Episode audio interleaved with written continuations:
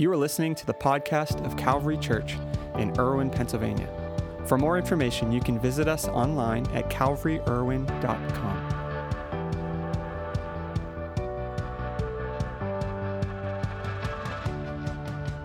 Well, this morning, uh, we have a really special guest with us, and uh, you guys have not met him, but uh, I've known Mike Santa Stephen for a long time. We went to college together. I was his R A his freshman year of college, and uh, what an amazing man he is. I've watched him as he went through college, uh, went into ministry as a pastor uh, in Ambridge, and worked with him uh, there, and uh, now... Uh, just done some amazing things. As a pastor, as a thinker, and as a person, Mike is a blessing. And uh, I've known his wife, Jessica, as well. We were on student government together. She uh, can do pretty much everything um, and uh, and smile while doing it. And so this couple is just such a gift to this world. And uh, I'm sorry, many of you haven't had the chance to meet him, but I uh, wanted to take the opportunity for you guys to get to hear what's on his heart and to hear him share God's word, which is always so powerful. And so this morning, uh, as we close out this year, there's no better way than to open God's word and to dive in. So could you put your hands together this morning, give a warm Calvary welcome to Mike Santa Stephen.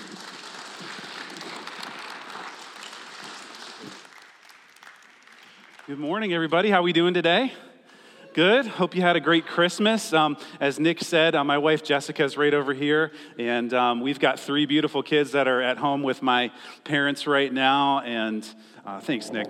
And uh, as Nick said, we've known each other for a really long time, and I just want you all to all know, you guys have an incredible pastor. You have an amazing pastor. Nick is an amazing leader. He is a man of integrity. He is a man of character.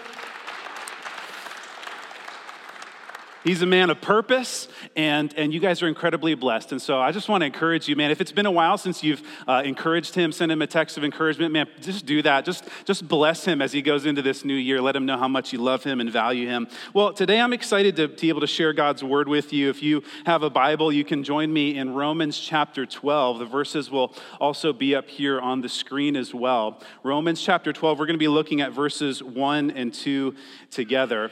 And uh, before we do that, would you join me in prayer once more as we invite God to speak to us here today as we look into his word together?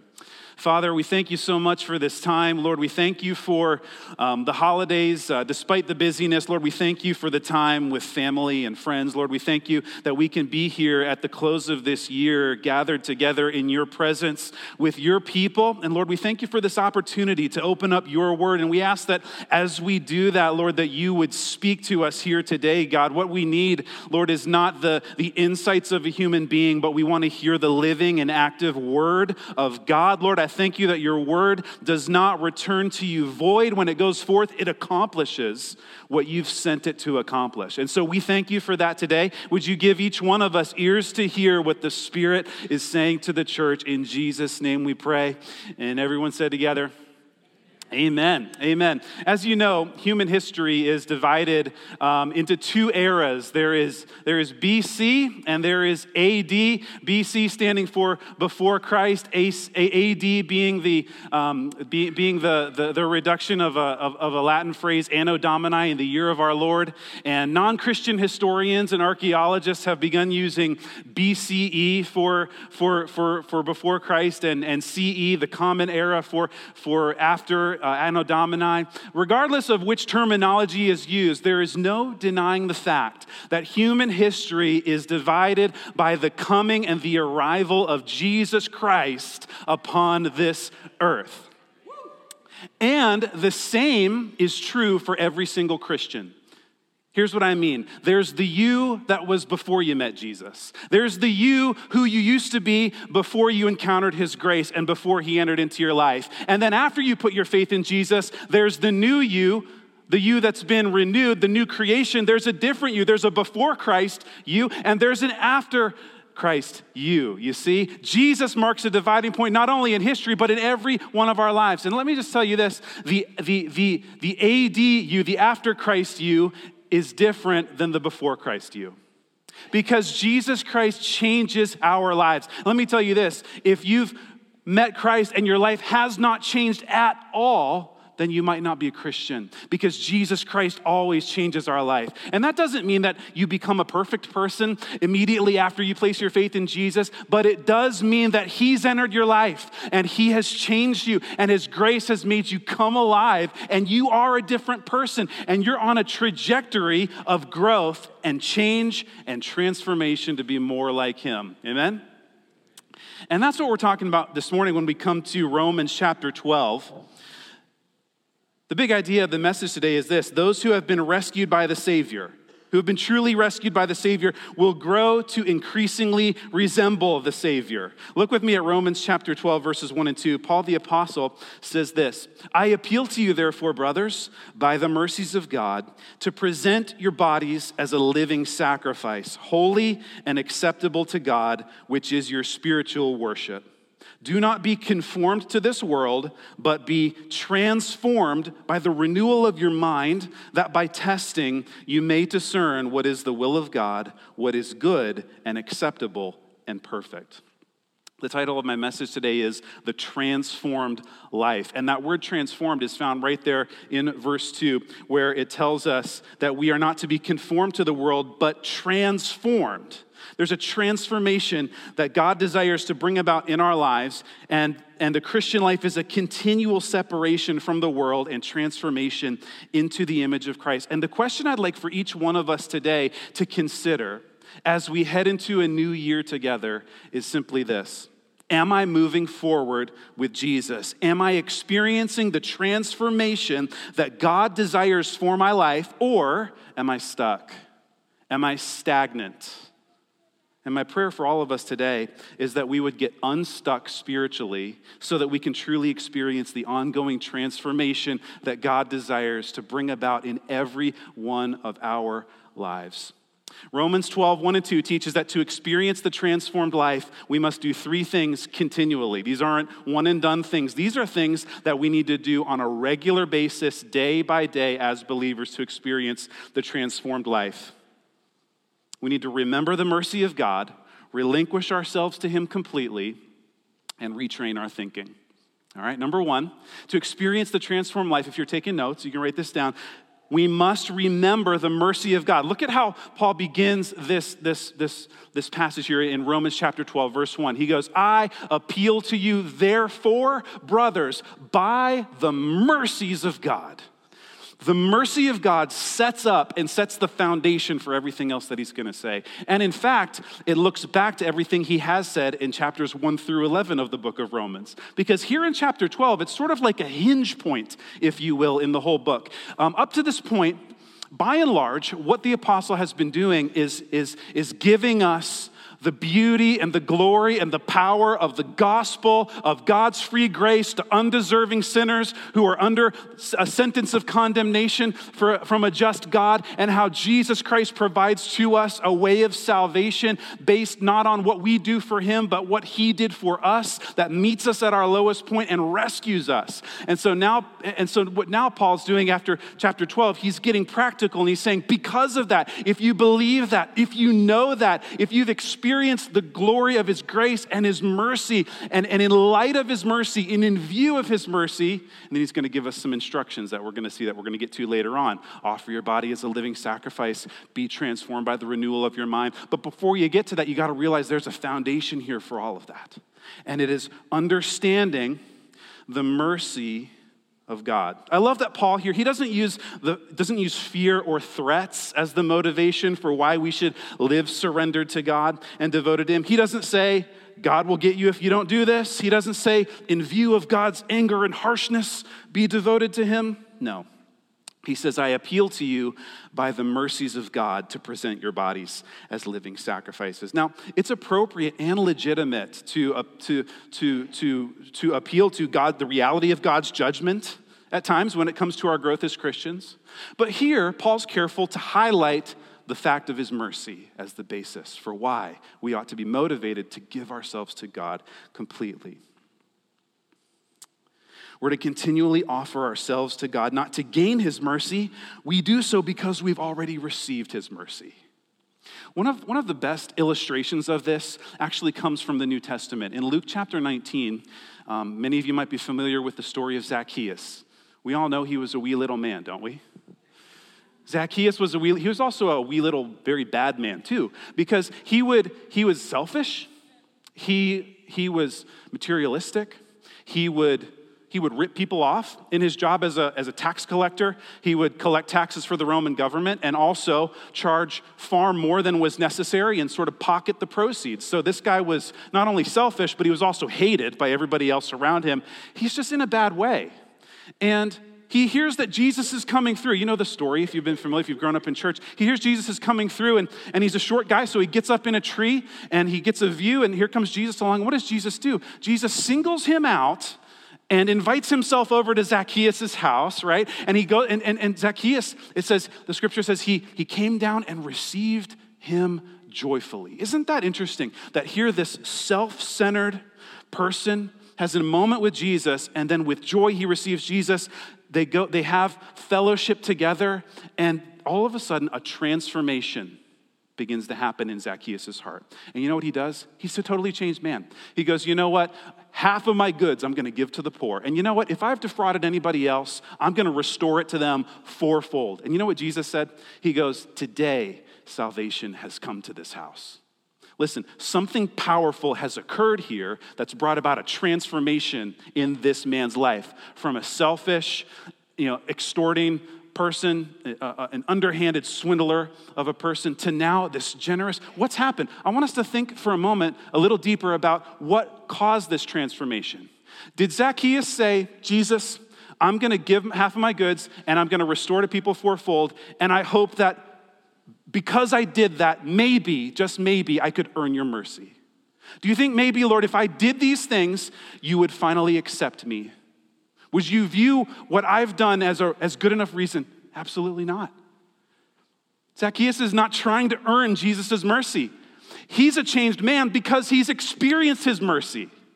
The, the mercy of God has met him in his free in, in the free grace of Jesus. And because Jesus has entered his life, Jesus simply shows up and says, Zacchaeus, essentially, I want a relationship with you. And I know all the worst things about you. So does everybody else, by the way, around here. But you know what? I still want you. I want a relationship with you. With joy, he brings Jesus to his house. There is a transformation. He's experienced grace that is undeserved. He's experienced mercy that he did not deserve and could never earn. And because of that, out of that, he becomes a generous person. He becomes a different person. Here's what I simply want you to see, is that to experience the transformed life, you've got to be in touch with the mercy of God. And if you realize how merciful God has been toward you, considering all that you've done and all that I've done, if we can be in touch with the mercy of God in spite of all that we have done, all of our mistakes, all of our sins in thought, word, and deed throughout our life, and the fact that Jesus still shows up to us and says, I still want a relationship with you, man, once, once you realize that, you'll be floored, and, and there will be a change that happens. A transformation will begin to happen. Is anybody listening to me today? Is there, can I get an amen somewhere here? I mean, the grace of God is what changes us, the remembering his mercy.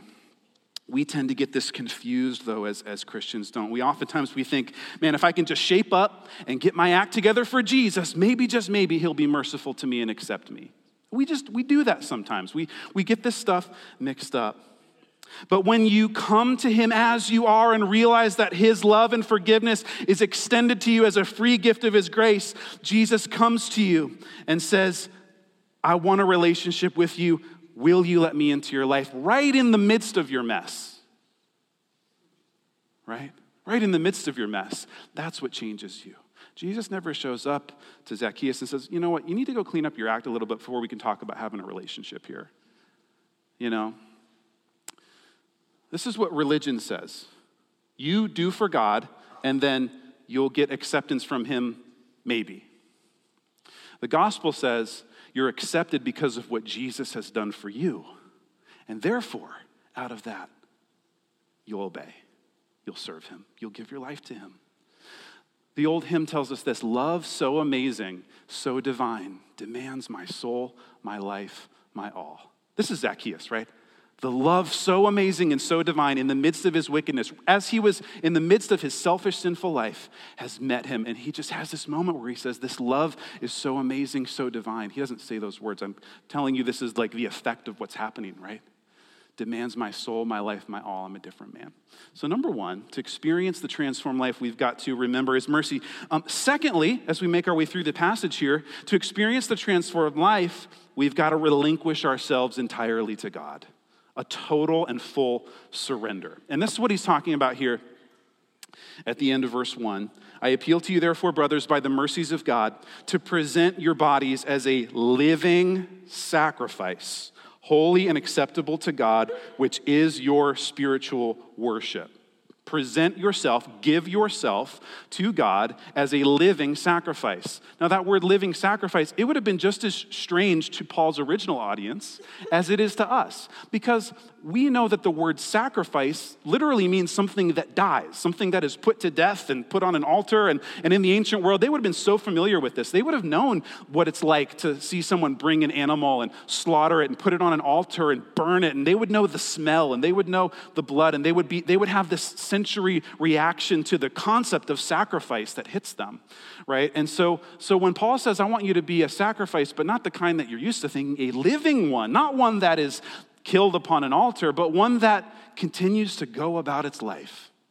He's saying, I want you to live your life as a surrendered offering unto the Lord, relinquishing yourself to him, understanding that you don't belong to yourself anymore, that he has purchased you by his blood, that you belong to him, and therefore he has the right and the authority to call all the shots in your life and to tell you how to live, and, and you don't reserve the right to pick and choose anymore which of his commandments you like and which ones you don't like, because you're a sacri- you're a living sacrifice, living your life for his glory, surrendered to him. And we can't experience the transformed life until we do that. And again, listen, this is not a one and done thing. This is this is a this is a daily thing. This is a again and again and again type thing. This is this is something. Here's the problem with a living sacrifice. A living sacrifice has a tendency to crawl off the altar. You know, I don't, I don't like being fully submitted anymore. I'm going to kind of take back a little bit of the reins here and and and kind of do things what I want now and the way that I want and the way that I see. And God, I know your word says this, but here's what I'm going to do instead. Look, that's taking ourselves off the altar. That's that's removing the living sacrifice piece of this. And that's why it needs to be a continual thing.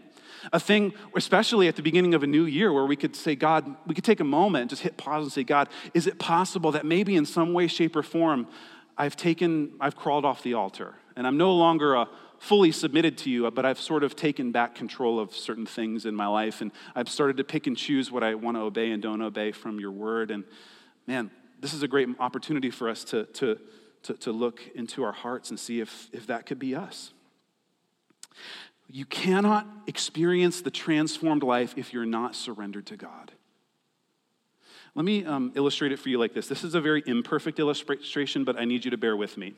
Let's just do a quick show of hands. Um, how many of you have seen the nineteen eighty-six sports movie Hoosiers? Come on, help me out. Help me out. Basketball fans, you know what I'm talking about. If you've not, about half and half maybe. Um, those of you who haven't seen it, let me just say you owe it to yourself to go watch this at some point. It's, you know. Um, but here's the thing. I want to use an example from this movie to help us understand this point. In the movie, Gene Hackman plays the role of Coach Norman Dale, right? He comes into a, a local high school in rural Indiana, a very small school. He's the new high school uh, basketball coach. The team doesn't have a lot of natural talent. They don't have very many players. They don't have high aspirations. The best player in town doesn't want to play for the team. The group is also very undisciplined, and basically the whole town hates the new coach. Perfect setup, right? um, nevertheless, Coach Dale comes in, he tries to transform them from what they are, a dysfunctional team, into a winning team. And they lose their first game, and in that game, a player fouled out, and the only one left who could take his place was on the bench because the coach, uh, by the coach, because the kid had repeatedly disregarded the coach's instructions. So, to make a point, the coach sends four guys out onto the court to finish the game instead of five. It's wild and awesome. That's why you need to watch it. It's great. Now listen, in the locker room after the game, the coach says this, quoting, "Those of you on the floor at the end, I'm proud of you. You played your guts out. I'm only going to say this one time. All of you have the weekend. Think about whether or not you want to be on this team or not, under the following condition.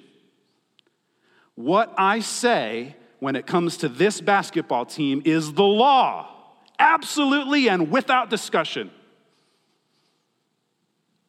And with that, he walks out the door, like leaving it like that, the tension, right? Listen, here's my point. Those players needed to be totally surrendered, in a sense, to the coach in order to be transformed into a winning basketball team that accomplished more than any of them ever dreamed was possible. And in fact, the team goes on to be the smallest school ever to win the state championship title. It's based on a true story. Listen, we cannot experience God's best for our lives if we're not fully surrendered to Him.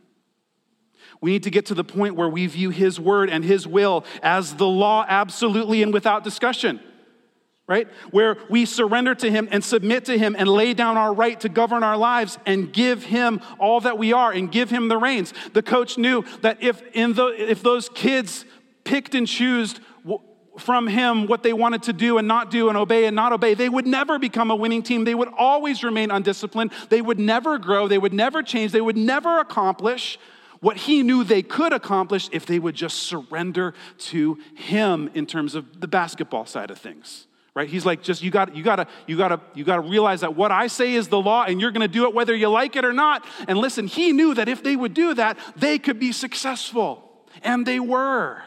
And the same is true in our lives. If we want to experience the transformed life, if you want to experience God's best for your life, the only way is by giving yourself fully to God, relinquishing yourself to Him, surrendering yourself to Him fully and saying, Lord, I will do what you say. I will follow you. I will, I will lay down my own desires. I will lay down my own ways, and I will submit to yours. And, and when there's a, a, a conflict between what I want and what you want, I'm going to give way to you because I'm going to be surrendered to you.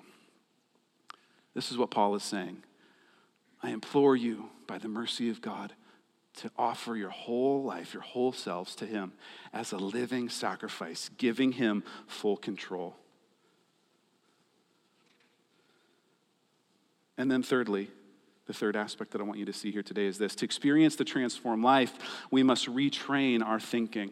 We need to retrain our thinking in accordance with the new life that He's given us, in accordance with His word and His will and His ways. He says this, don't be conformed to this world, but be transformed by the renewal of your mind, that by testing you may discern what is the will of God, what is good and acceptable and perfect.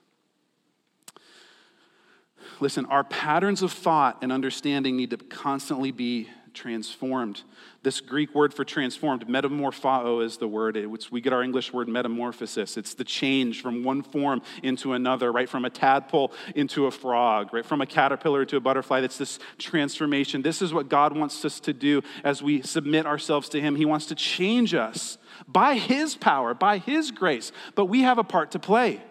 He says, be transformed. It's, there's something for us to do. We have a role, but it's also something that God does as we surrender to Him in our life.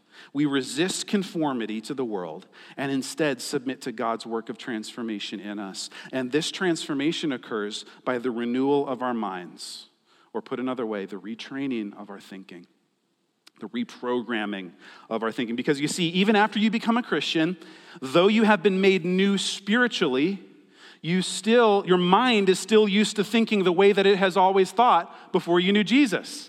There are old patterns of thought. There are old patterns of thinking, old ways that, that, you, that your mind tended to go before you met Jesus. And those are still there, and that needs to be retrained, to be brought in line with the mind of God and in accordance with the new nature that He's given to us. And doing so is, is very difficult and requires a ton of effort. For instance, if you've ever been um, walking through a state park, right, and you're, you're walking through the woods, here's what you find. There are these paths that are well-worn paths. So for years and years, people have been walking through the path in the forest, and here it is. I mean, the, the brush is cleared away. The ground has been, you know, pounded down over years and years of people walking that same path. It's super easy to walk the path that's been there for years and years. What's really, really difficult, though, is the, the idea of trying to strike off that path and begin to forge a new path through forest, right? That's going to be a lot of work, right? You're going to have to clear the brush. You're going to have to have to have to put in a lot of work and, you know, hacking hacking trees down and clearing the ground and stomping the ground and clearing it and over. But you see, over time, a new path will be formed. In a similar way, when we become Christians, God's Spirit resides within us, but our minds still have the old, worn pathways of worldly thinking. Our souls are saved, and we have new spiritual life within us, but unless our minds are renewed, we will continue to follow the previous paths of thinking because they're so much easier to go down. It's so much more natural to go down that direction of our old way of thinking that's in accordance with this world. Unless we do the hard work of renewing our mind, unless we do the hard work of striking out new pathways of thinking in accordance with the Word of God, in accordance with the will of God, and that takes hard work. It's so much easier to just go with the flow of the world. It's so much easier to choose the path of least resistance, isn't it? And just go with our old ways of thinking, right? The natural ways of what? Whatever. Lust, bitterness, anger, resentment, like those, those ways that your mind just normally goes. It's so much more difficult to say, you know what? I've been rescued by God's grace. I'm a citizen of his kingdom. And so now I'm not going to conform my mind to this present world anymore because I've been saved from it. I'm going to I'm going to conform my mind to the new me, to the kingdom of God, to the kingdom I now belong to by his grace. And I'm going to do the hard work of renewing my mind and realizing that that is what is going to bring about change and transformation in my life. This is exactly what Paul the Apostle calls us to do in Romans chapter twelve, verse two. Don't be conformed to the world. Be transformed by the renewal of your mind. Because the truth is this, your way of thinking will always affect your way of living. Your mindset will always influence your choices and your behavior. The transformation of your life depends upon the renewal of your mind. Put another way, if you do not learn how to think differently, you'll never live differently. You just won't. Because the way that you think always influences the way that you live, the way that you act, and what you do. So why do our minds need to be renewed?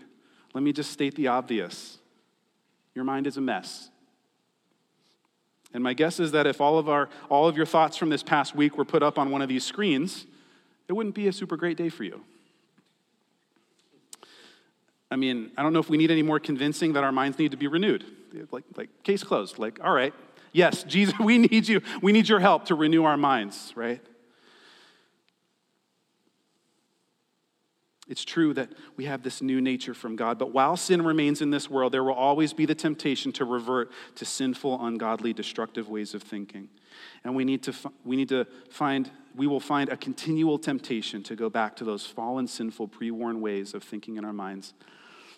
And like we have said before, it's always easier to go down the old path. What's challenging is forging new pathways according to God's truth. But the good news is this. Over time, we will forge new, renewed, biblical, God-pleasing ways of thinking. And those old paths of worldly thinking will become overgrown, you see. And you'll more naturally gravitate over time, the more you do this, over time to thinking in line with God's word more naturally.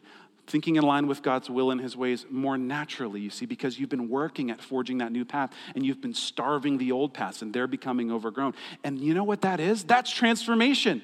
Because now it's becoming a little more second nature to automatically go with God's will and God's ways in the way that you think because you've retrained your thinking. And it's becoming more difficult to go down the old ways of thinking. It's be, you're, you're, you're getting a taste more for the things of God and you're getting a distaste for the things of this world. You see, that's the transformation at work that his, that, that the Spirit does in our life. That's real transformation when you begin to desire to do what you ought to do and your mind is renewed in that way. Paul says when that happens, we are equipped to determine in practical ways how to walk in the good, pleasing, and perfect will of God. So what thought patterns do you need to renew today? What thought patterns are taking you down a destructive direction? We're all tempted by this. So it's just like take a moment to think, hey, where are you, where are we, where am I, where are we particularly tempted to go down old ways of thinking that are taking us on a path of destruction that are not in accordance with the new nature that Jesus has given to us, that are not in accordance with the mercy that we have received, you see.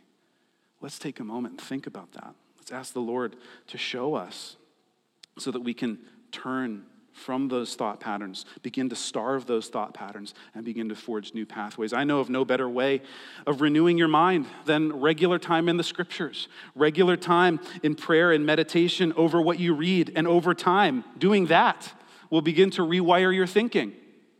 Because day by day, you'll be like, well, I, I read this verse in the morning, and I meditated upon it, and it's just with you the rest of the day. And it's with you the next day and weeks ahead, and, and the word is with you. The, the Bible tells us, I've hidden his word in my heart that I might not sin against God. When you hide the word in your heart, that goes with you. Nobody can take that away from you. And it's, and it's a resource for you. It's a resource for you to fight temptation. Just like Jesus did in the desert, right? When the devil came to him and tempted him, what did he say?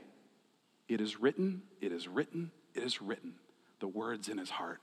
The words in the word when the word's in our heart, our thinking's renewed and we can fight. We're equipped to fight back. We're equipped to be victorious in the battle.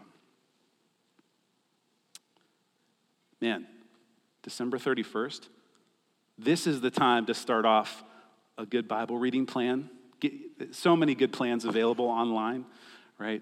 Just you, you can find them day by day. Get get yourself a one-year Bible if, if if that helps you. Like just man, just whatever helps you. Have a system, because if you just leave it to chance and it's just like the Russian roulette version of like I'm just going to flip the Bible open maybe a couple times a week if I feel like it. Listen, good intentions and good feelings alone are not enough to sustain a life of faith. Get a plan. Good feelings and good intentions, those are great, but a plan also helps. It helps sustain you when you're not always feeling it. Because if you all, if you only read the scripture or pray or go to church when you feel like it, guess what? Over time, you may not feel like it as much. And then what? You find yourself in a place you never intended to be or wanted to be, and you're far from God. And this is the perfect time to think through getting a plan together for reading the scriptures on a regular basis.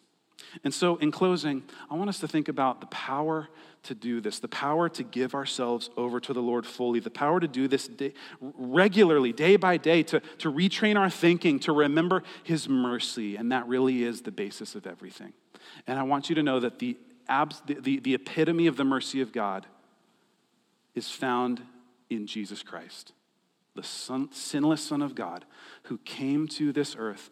And listen, he gave himself up as a sacrifice, didn't he? Not a living sacrifice, but like a destroyed sacrifice, like a real sacrifice. In fact, the sacrifice to end all sacrifices, because he alone was fully God, fully man, the perfect sacrifice. To, he was human so he could die on our behalf, but he was also God so he could fulfill all the requirements of God's law on our behalf. And he could secure redemption for every person who places their faith in Jesus Christ. And Jesus took the hands off, the reins off of his own life. He relinquished himself to the will of his heavenly Father, not as a living sacrifice, but as a destroyed sacrifice. He gave his life to the end, and he hung upon a cross, and he was tortured, and he was mocked. But it wasn't just the torturing and the mocking. It wasn't the physical pain that was the greatest issue regarding the crucifixion.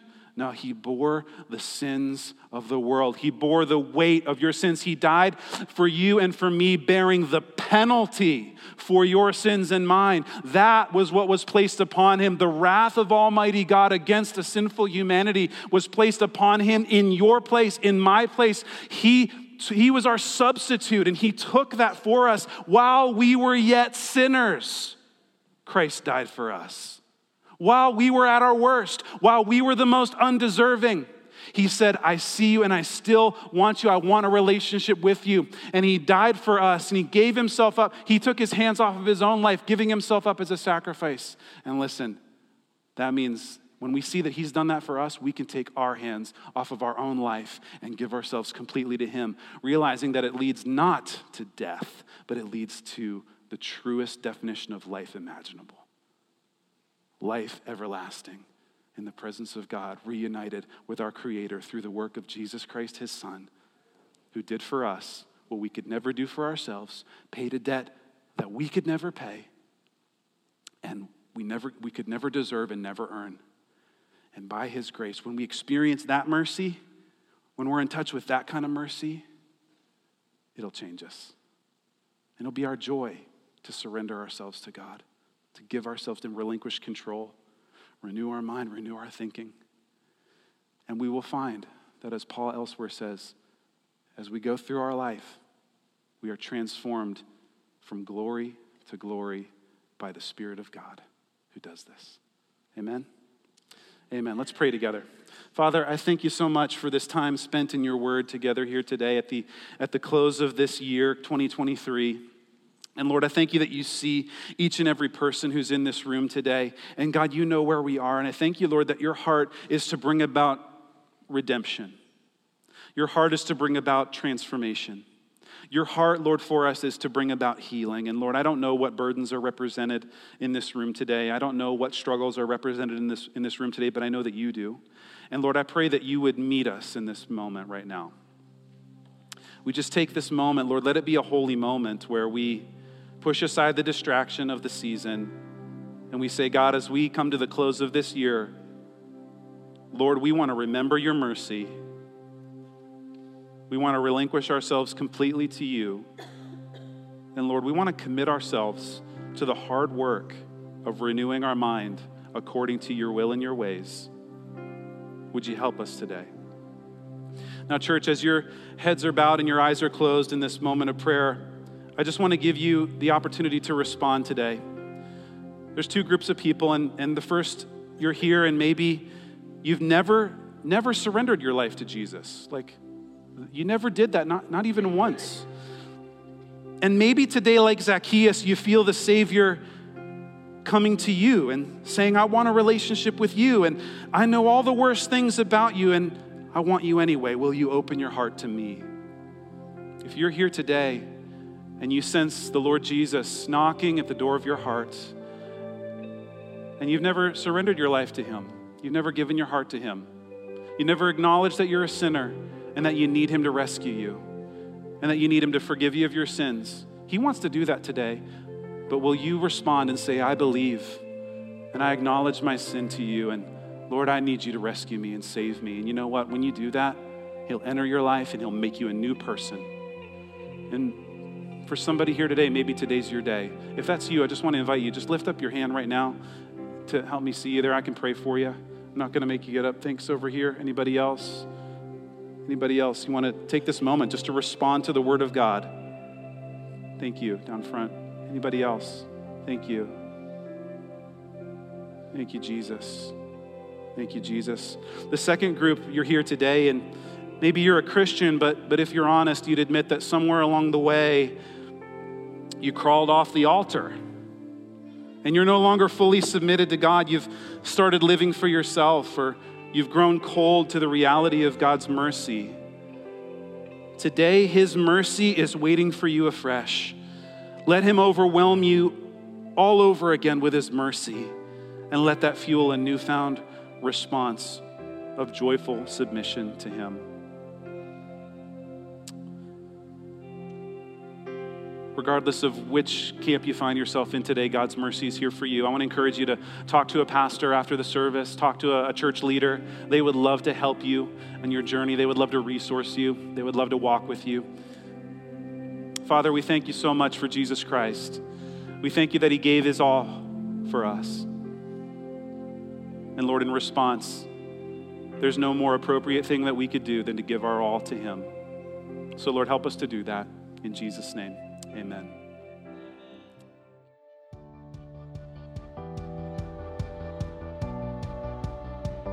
This is Pastor Nick Poole, the lead pastor at Calvary. We're so glad you joined us for today's podcast. I hope you enjoyed the message. At Calvary Church, we're passionate about leading people into an overflowing life with Jesus. We would love the opportunity to connect with you on your faith journey and hear what God is doing in your life, or join you in prayer for any needs you might have. You can visit us online at calvary irwin dot com or send us an email at info at calvary irwin dot com. On our website, you'll find previous week's messages, a list of upcoming events, as well as resources designed to help you take those next steps on your journey of faith. See you next week, and may the Lord bless you and keep you. May he make his face shine on you and be gracious to you. May the Lord turn his face toward you and give you peace.